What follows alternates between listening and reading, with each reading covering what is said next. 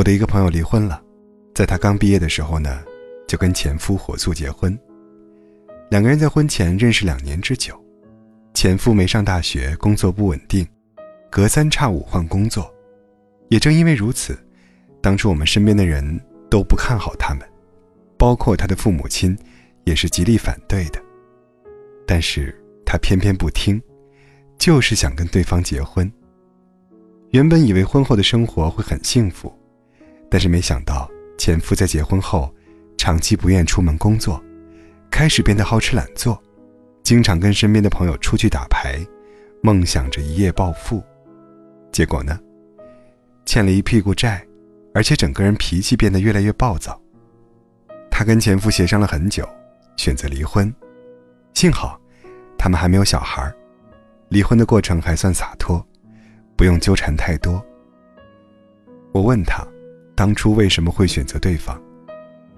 朋友摇了摇头，无奈地说：“恋爱时他对我很好，可是没想到后来会变成这样。”他说：“自己现在就想一个人过，无忧无虑，自己赚钱自己花，什么都不用操心。一个人对你好很重要，但是你千万不能仅仅因为他对你好，就选择跟他结婚。”对你好，是有实现的。我从来不觉得，在这漫漫人生中，会有一个人能够始终对你好，不离不弃。可能有，但是概率太小了，别轻易去赌，输了会很惨。不知道你还记不记得，去年十月份，在网上备受关注的一件事情，发生在南昌，一位二十八岁的女孩。被未婚夫杀害，抛尸鱼塘。女孩小易，在要结婚的前几天，被未婚夫杀害了。而她，跟未婚夫的这段婚姻，身边的朋友跟家人，都非常反对。因为她的未婚夫工作不稳定，善于说谎，不思进取，没有上进心，还特别的懒。按理说，这样一个男生，应该不会有女生喜欢才对。但是。小姨偏偏要选择他，理由是男生对她好，舍不得离开。结果酿成一场悲剧。谈恋爱的时候，可以图他对你好，但是结婚，则不能仅仅只考虑他对你好，还要考虑其他的很多因素，比如说人品。说真的，与其指望别人对你好，还不如自己。对自己好一点。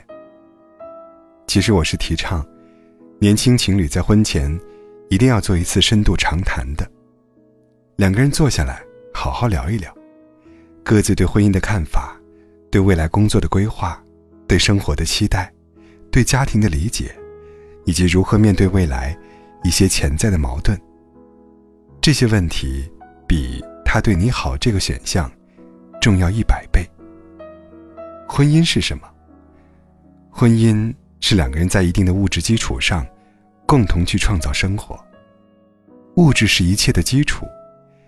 如果对方连一份能糊口的工作都没有，那拿什么去生活呢？婚姻也不是漫天的风花雪月，而是漫长的一地鸡毛。当激情完全褪去，绝大部分夫妻之间的关系都成为了亲情。这个时候，家庭就必须靠物质、靠人品、靠双方自身的责任感来维持。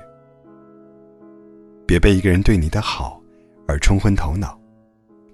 多了解一下他对生活的理念，多看一看他对工作的态度，对身边人怎么样，多问一问他的一些业余爱好。有一个小建议：即将步入婚姻的情侣。一起去培养一项共同爱好，比如说读书、理财，让这项爱好成为你们共同抵抗这漫漫婚姻路的秘密武器。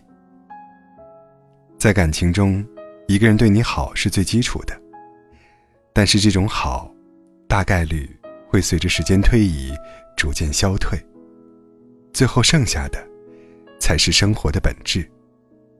对你好。是不够的。还需要他有责任心，愿意为了给你更好的生活而努力改变。